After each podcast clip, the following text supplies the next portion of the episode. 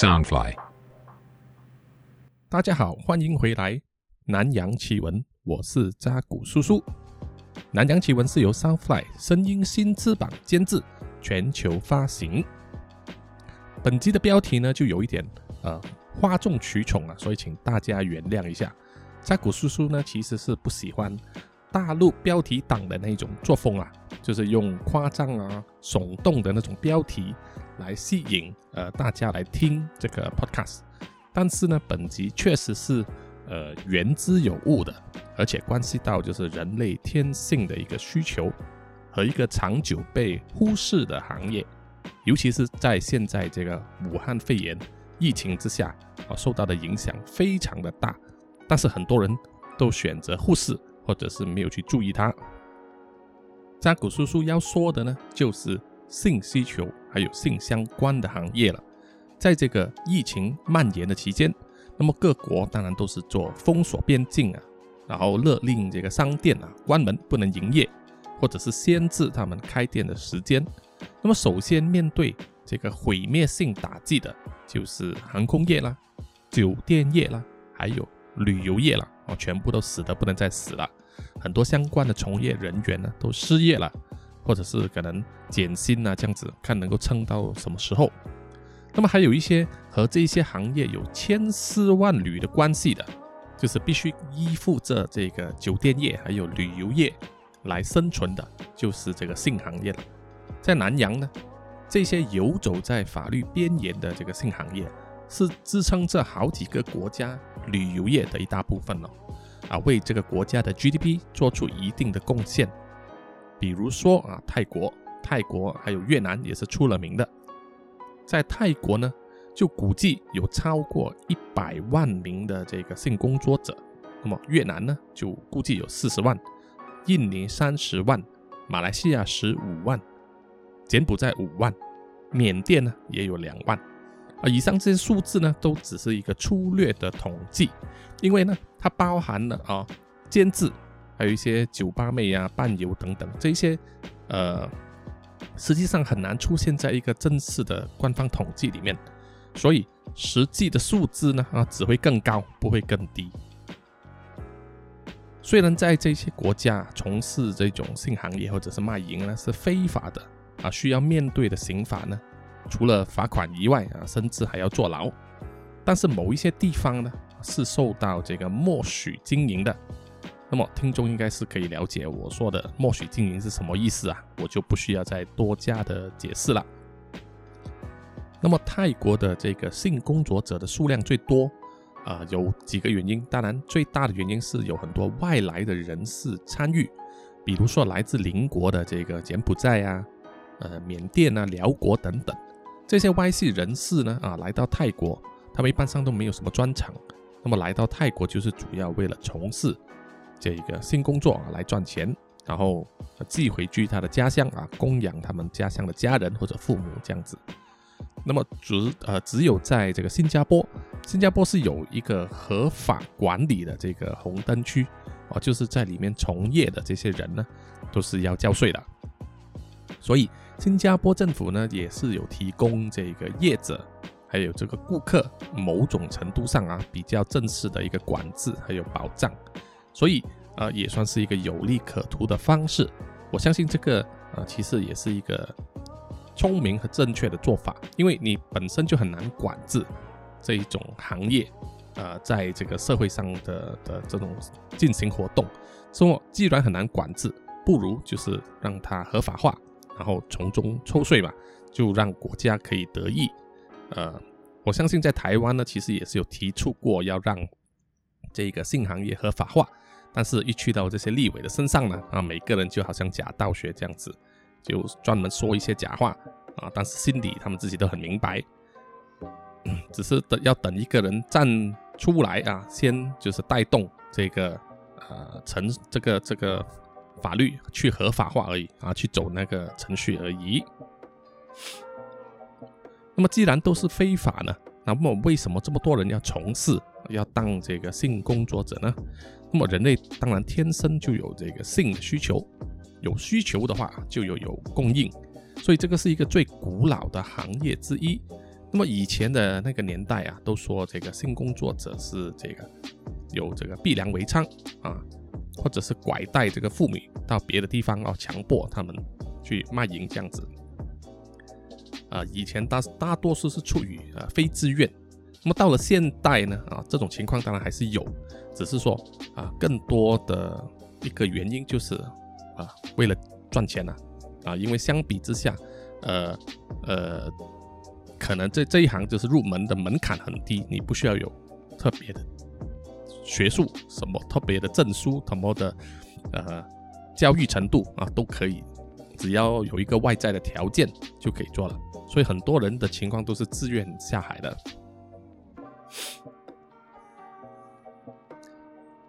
呃，这里提一下一些例子，比如说，呃。在这个泰国芭提雅啊，有一位叫做二十六岁的 Moss 啊，泰国人，他是在一家这个同性恋酒吧里面呢长期驻守的这个性工作者。他他是个男的，所以外号就是他们叫这种叫做 Money Boy 啊，就是专门呃来赚钱的。他在这个泰国北部边境的这个穷乡僻壤那边出生。那么以前小的时候呢，长期就是靠捕鱼啊。或者是去这个森林里面呢，就是采集那些呃植物啊、菜呀、野菜或者是蘑菇之类啊，煮来吃，这样子生存，所以生活是很苦的。那么 Moss 当然他不甘心啊，永远就是过这样的生活。那么他想要吃披萨啊，想要吃肉，所以他在这个家乡里面呢，到了中学毕业之后，就一个人来到芭提雅啊，就当了这个性工作者。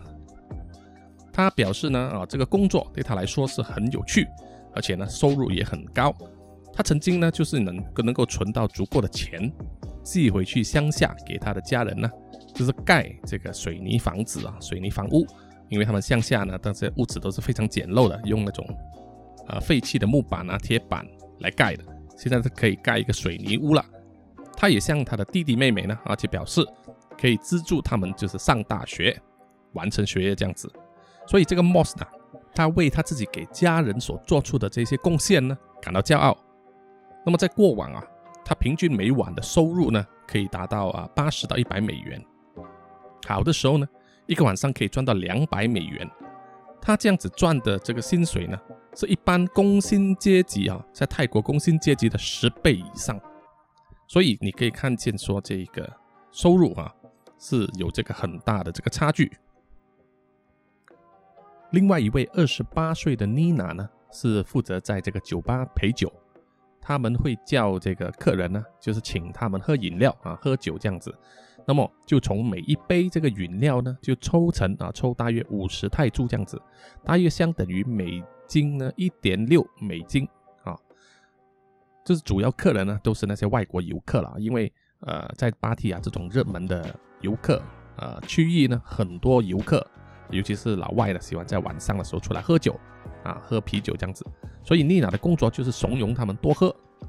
那么有时当然也可以，呃，遇到一些比较合意的客人啊，谈得来的客人，那么可以做这个场外交易啊。双方只要谈好了一个价钱的话，那么啊，丽娜呢是不介意，就是跟这个客人呢就是打一炮。那么一炮大约是一百到一百五美金左右。开一个晚上呢，啊，有时可以赚一百到两百美元。所以这个收入啊，对当地人来说也是一个很高的收入。在越南呢，啊，一个二十五岁的一个妹子啊，我们称呼她叫 A 啊，因为她不愿意透露她的这个姓名。她呢，就是负责在这个按摩院啊里面帮这个客人就是打手枪。那么每一次呢，就是收费三十万到四十万越南盾。三十万到四十万越南盾呢，相等于大约啊十五到十八美元左右。那么啊，做完之后呢，也要收这个小费，小费也是啊，同样啊，三十到四十万越南盾。那么，按摩院的老板呢，就抽佣就抽一半，所以他每一次呢，哦，就是打一次就是赚十八美金左右啦。这个是他一这个一次的收入。生意好的时候啊，他说啊，当啊在疫情还没有开始之前呢，啊，他真的是。游客非常非常多，那么他的有时候真的是打到手都快要脱臼了哈，那个肌肉都都长起来了。那么每天呢可以赚一百美金啊，是很等闲的事情。他说呢，他也有朋友在那种叫做吹吹酒吧啊，吹吹酒吧什么意思呢？就是英文就是叫做 blow job bar 了。大家就是知道，就是那种酒吧呢，就是专门啊帮客人呢就是吹的。那么啊，工作上啊赚的薪呃收入也是差不多啊，吹一根也是十八到二十美金左右，可以赚到这个价钱。那么最近这几年呢，就是在他们这个圈子里面有一个很红的 A P P 出现了啊，这个 App 出现叫做 Smoochie 啊，Smoochie S M O O C I Smoochie，这个呢对整个性行业呢就产生很大的这个影响和变化了。Smooch 是什么呢？Smooch 是一个伴游的 App 啊，伴游，伴游他们叫 Companion 嘛，啊，像一个同伴这样子。跟台湾人熟悉的那个 Tinder 不一样哦，，Tinder 呢是纯粹是约炮，就是你在里边找一些大家都有同样呃需求或同样目标的人，那么给你们配对。那么你约炮的对象呢，可能有素人啊，有些可能是专业的，有些也可能纯粹是出于好玩这样子。而目前呢啊，全部里面的那个人呢都是专业的啊，他就是一条龙服务这样子。它的服务涵盖范围呢，涵盖很多个国家的大城市啊，比如说啊，曼谷、新加坡、马尼拉、香港、吉隆坡、澳门、呃，宿务、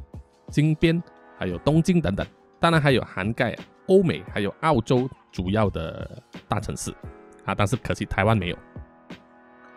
那么相信大家就是听众们都知道 Uber Eats 还有 Food Panda 是什么了，就是送餐，你用这个 A。在里面订餐，他就送上门。那么 Smoochie 呢？啊，就是送上门的这个伴游服务了，就是让那些懒得出门的人呢，啊，那些老司机在家里，或者是他们出国的时候，在这个酒店房里面就可以使用这个 app 搜寻啊，在附近的这些性工作者的这个服务，好了，可以免费呃使用这个 app。但是呢，啊，付月费的话呢，啊是比较划算的啊，它的月费是。也不贵，只有三个月呢，是九点九九美金，啊，非常的便宜。所以使用的话，就是你可以在里面呢，可以看到所有提供服务的这个新工作者的照片呢，呃，影片呢，它有本身的这个身材的资料，所有的资料啊，包括高度啊、肥瘦啊，它可以跟你交呃沟通的这个语言能力啊是什么，然后提供什么样的服务啊，比如说有一些注明它可以提供。啊，女女的服务啊，这样子，在泰国呢，他们也有提供这个男男的服务，或者是呃这个跨性别的也有啊，他们都会写出来。然后最重要的当然就是还有价格了啊，会明明码实价的写出来。那么同时呢，如果你是这个呃付费会员的话，你还可以看到就是其他顾客所留下的这个评语等等啊，这些都是真实的。啊，没有作假的评语。那么，此外呢，还可以就是提早预定那个时间啊，比如说你可能几个小时后就要到啊这一个马尼拉了啊，那么在飞之前呢啊，就先预定好啊几点几点那个伴游呢就会在酒店啊指定的地方等你，这样子都可以做到。所以啊，Smoochie 呢啊，它另外一个大卖点就是啊，它有这个呃隐私啊。隐私性非常高，就是保护这个新工作者，还有这个顾顾客这样子，所以他们是呃在官网是说明他不会将这个资料呢提供给那些啊第三方啊，包括政府这样子，所以身份都是保密的，也不会有这个啊所谓呃 GPS 的这个 tracking 的功能，就是说会有这个定位的服务，虽然以前它有，但是他们后来关闭了。哦，是因为大家有时候会怕会被人家定位哦，找到你到底在哪里啊？比如说，可能是有一些老司机，可能是怕他说怕老婆会找到啊，他到底在哪里这样子，所以 Smoochie 呢就把这个定位功能关闭了。所以这个 Smoochie 这个 app 呢啊是非常的受这个新工作者还有顾客的欢迎啊，在这几个城市都是这样子，尤其是那一些呃监制的或者是自由身的那一种。啊，学生呐，呃，上班族啊，这些偶尔要出来赚一点快钱的人啊，就非常喜欢用这一个 Smoochie。它本身也就是内建了一个社交的功能，就是有点像 Facebook 这样啊，所有的这个伴游呢，就可以在里面啊贴文啊发信一点信息，po 一些自己的一些感想啊，或者是一些信息啊，可以互相交换啊，比如说他们可能会交换意见，说哦遇到某一个客人怎么样啊，打赏啊，有没有一些小费啊这样子。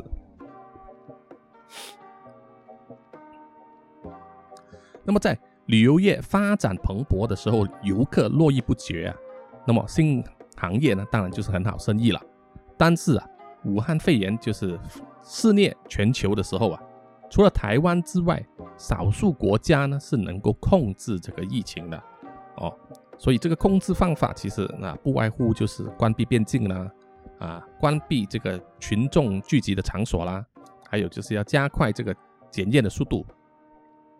但是在这个控制的时候，就是关闭所有群聚场所的时候呢，啊，包括关闭这个营业场所，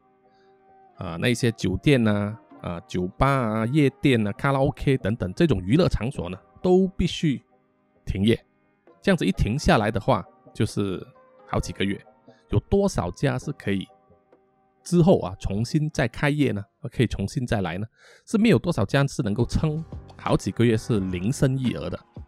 那么很多人呢，就是在这个封封锁期间呢，才深深体会到说这个击鼓防饥的这个道理啊。所以如果你身上就是没有这个存款的话，在这个封锁期间失业或者是收入大减的时候，该怎么办啊？怎么去应对这个生活的改变？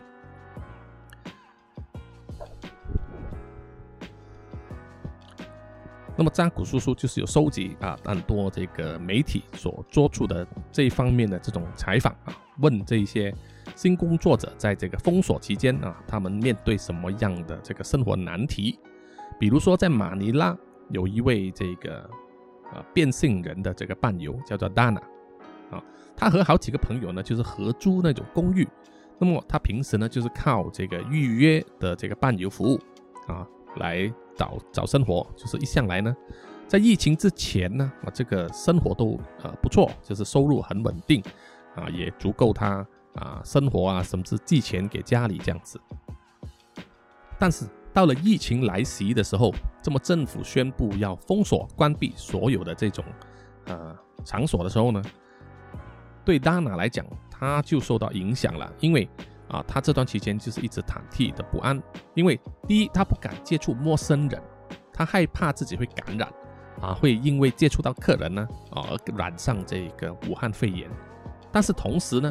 这样子的封锁啊，又剥夺了他们的这个生计，他不能去接生意，不能去找客人，所以这是一个两难的局面。另外一个叫做蛋的这个伴游啊，是泰国人。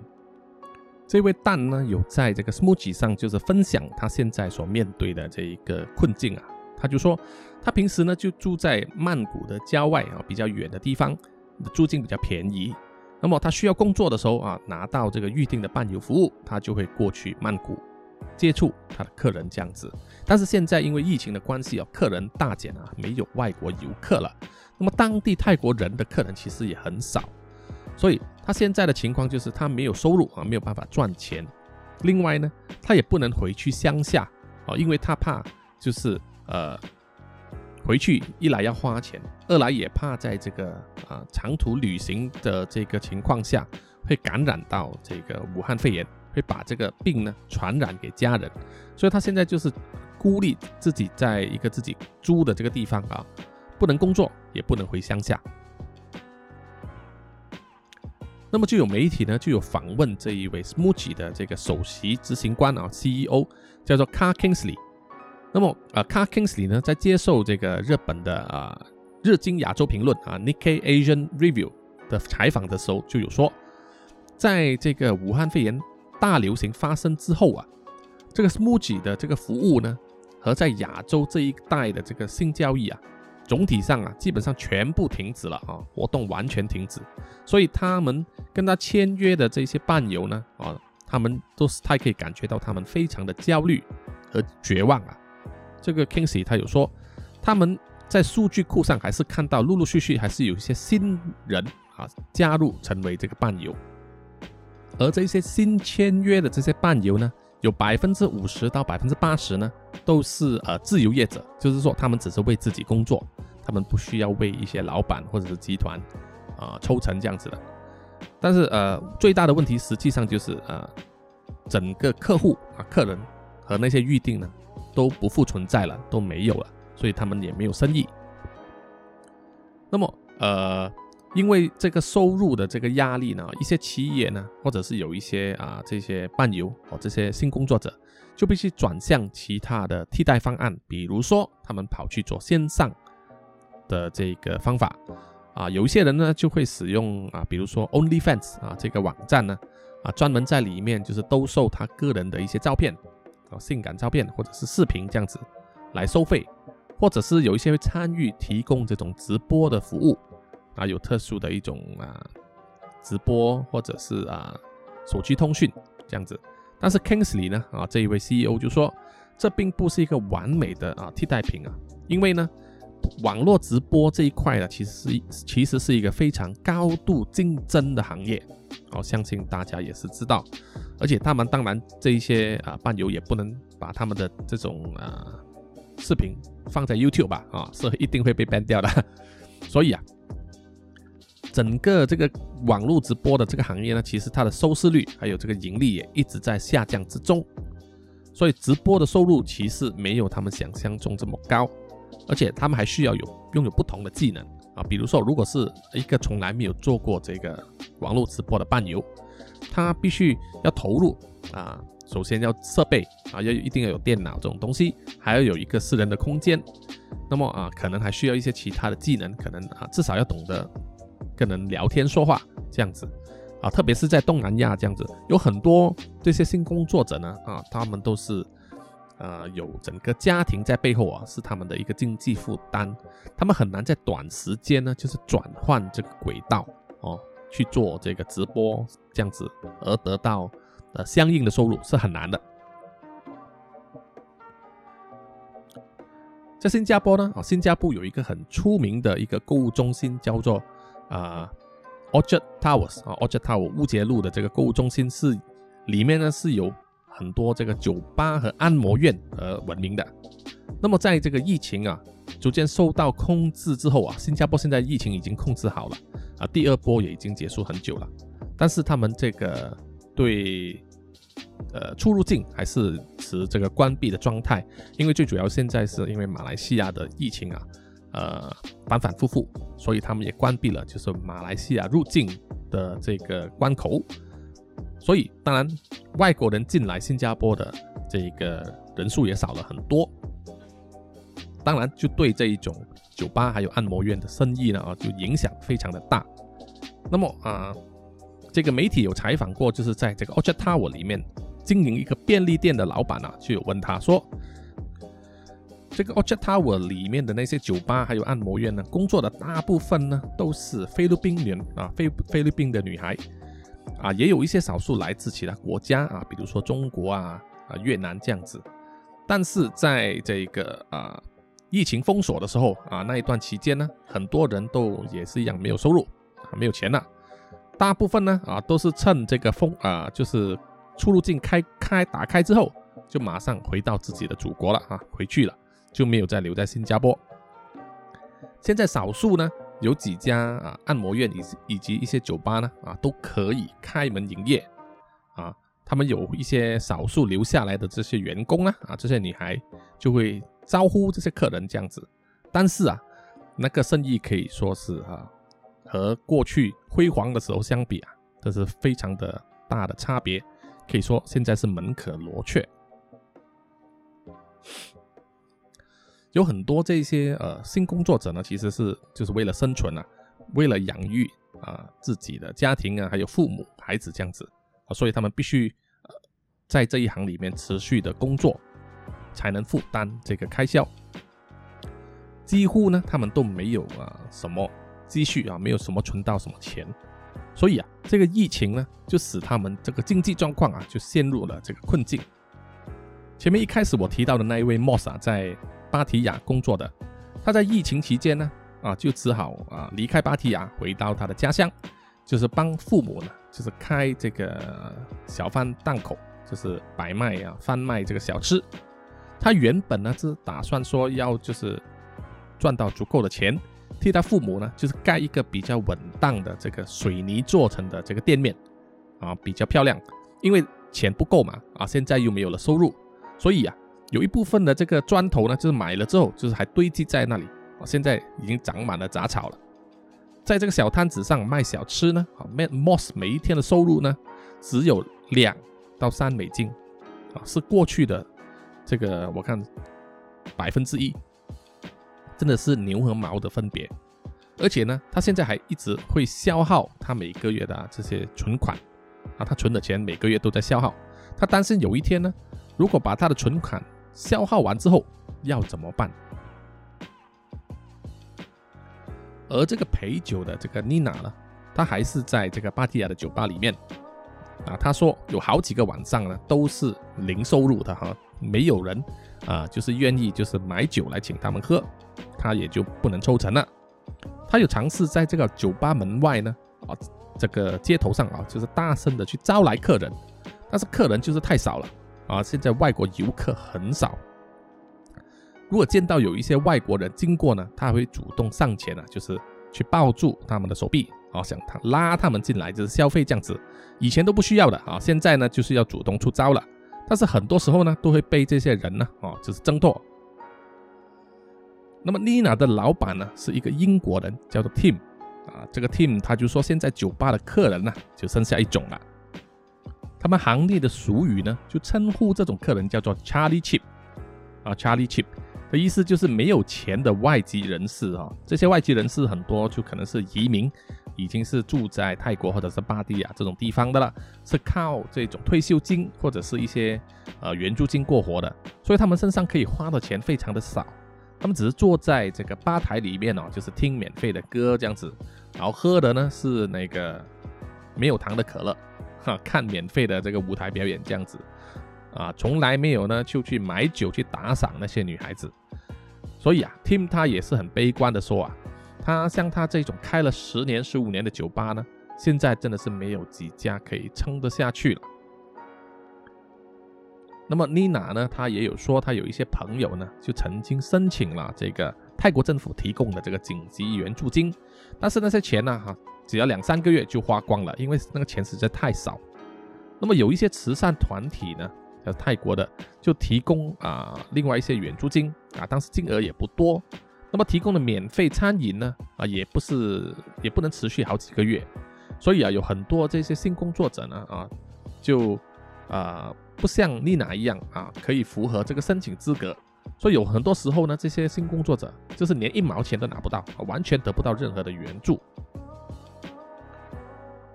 而越南的那个女孩子 A 呢，啊，她现在也是说她很难找找生活了，很难找吃。啊，只能就是回到乡下呢，就照顾她就是年老的婆婆还有父母。他说啊，他回到乡下之后啊，他的 Facebook 上呢就满满的都是同行的朋友发来的这个信息啊，啊都是求救的或者是借钱的这样子。他们说每一个人呐的状况都是非常的惨烈。那么啊 A 他自己说啊，他也是无能为力啊，就是泥菩萨过江啊，自身难保。那么另外还有就是在泰国曼谷呢，呃，三十三岁的这个女孩叫做 Pim 啊，她是属于在这个街头呢，啊，这个红灯区那一边呢，一向来都是在街头接客的。那么她也是说，她接受采访的时候说，她已经好几天呢就没有生意了。她说现在呢，就是啊，她很害怕会遇到就是武汉肺炎的传染啊，怕会碰到有一些客人。会传染给他，但是他更怕没有饭吃，因为他们做这一行呢，就是手停口停，所以只能挣扎的，就是能一天就过一天这样子，尽力去争取各种的援助了。有时候呢，现在只是每天呢减少到只能吃一餐或者两餐哦，因为慈善机构呢有时候能够派送的这个免费的膳食啊，通常也只是一天只提供一次罢了，所以他每一天呢就只能吃一次这个免费提供的膳食。就尽量不要自己另外花钱。目前呢，哦，呃，在整这个南洋里面各个国家呢，只有看到新加坡呢就是有一个啊支持性工作者的一个非营利组织，叫做 Project X 啊，Project X 是持续呢给这一些性工作者呢啊给予他们援助。Project X 的这个计划呢，有一个就执行董事啊，就对这个日经新闻呢就采访的时候有表示说呢，因为有很多这一个啊在新加坡当地的这些新工作者呢都是外国人。外国移民这样子，他们并没有一些很正式的文件。他们进来工作的时候，可能他本身的一些呃护照或者工作证啊，本来就可能不是说很很啊很妥当，所以他们很担心呢，哦，会受到这个法律对付，或者是被检举，而透露出他们这种啊他们工作的性质这样子，所以很多呢都没有去申报啊，去申请这个援助，就是怕被发现嘛。所以啊，他们这些没有资格获得政府或者社会上提供的这些援助的人怎么办呢？那么这个 Project X 呢，就是专门针对这一些人了。啊，这个 Project X 呢是专门依靠这个民众还有机构的一些捐款呢，就在二零二零年四月的时候呢，就开始启动一个计划，就是帮助所有在新加坡的这些性工作者呢，就是支付他们的租金，还有每日的这个伙食费。还有就是医疗费用啊，万一他们的家人有生病，或者是啊发现了有感染，他们也会提供这个照顾这样子。另外呢，也提供他们就是一百多张的这些购物优惠券，让他们让他们去指定的商店呢购买一些生活上的必需品呢啊，就是得到优惠的价钱。这个对于在这个新加坡那边的这些新工工作者来说呢，是有一定程度的帮助的。哦，因为我相信租金的压力呢是一个很大的一个压力啊，因为新加坡的租金也非常高啊啊，虽然只是输给香港，但是肯定是比台湾或者是马来西亚高。那么在新加坡以外的国家呢啊就没有这样的待遇了，所有的人呢只能靠自己。因为在很多国家或者很多人的眼中呢，性工作者这个就是。是传统道德上呢所摒弃的一个行业啊，大家都看不起这个行业，所以变成这一些人呢，往往就是会受到很多不平等的待遇啊，没有得到一些平等的援助，他们有问题的时候也没有办法找地方去申诉或者是申请援助，所以在这个疫情期间呢。与其说普通人就会面对失业啊，或者是收入减少的问题，那么新工作者当然他们所受的打击更加的大啊，影响的更深。所以扎古叔叔看了这一些报道之后，综合起来就和大家分享，就是希望大家所有的听众，就是说也要啊留意一下或注意一下你们的国家，如果是有相关的一些啊慈善机构有提供这类型的这种啊。援助啊，给新工作者这种援助的话，希望大家就是也可以去支持一下哦，慷慨解囊的支持，因为对他们也是人啊，他们也是需要吃饭、需要工作、需要养活家人的啊，他们也是用这个劳力来换取这个金钱，在现在这个年代呢，都已经几乎可以说是笑贫不笑娼了，所以希望大家啊，应该有持一个人道立场，就是尽量去帮忙这一些人。好，这一集的这一个南洋奇闻呢，啊，就到这一到此为止了。啊，这一期的内容呢，就比较呃有一点学术性啊，比较教育性啊，希望大家不会觉得太沉闷。如果是喜欢这个节目的人呢，啊，希望大家可以去这个 Apple Podcast 给我五颗星的这个留言，还有也欢迎大家就是追踪这个南洋奇闻的 IG、Facebook、咪咪专业，还有我们的官网啊，还有我们的 YouTube 频道啊。当然，最好的就是买咖啡啊，乐捐就是支持扎古叔叔了。另外，我啊也是有在这个 Patreon 呢打开这一个呃专属的 Patron 的重口味 Podcast 啊，已经在里面呢，就是收费每个月两美金啊，只需要两美金呢，就可以听到一些特制的在免费版上听不到的 Podcast。那么扎古叔叔也会陆续增加那些内容，希望大家呢是可以去支持啊。我们下一集再见，拜拜。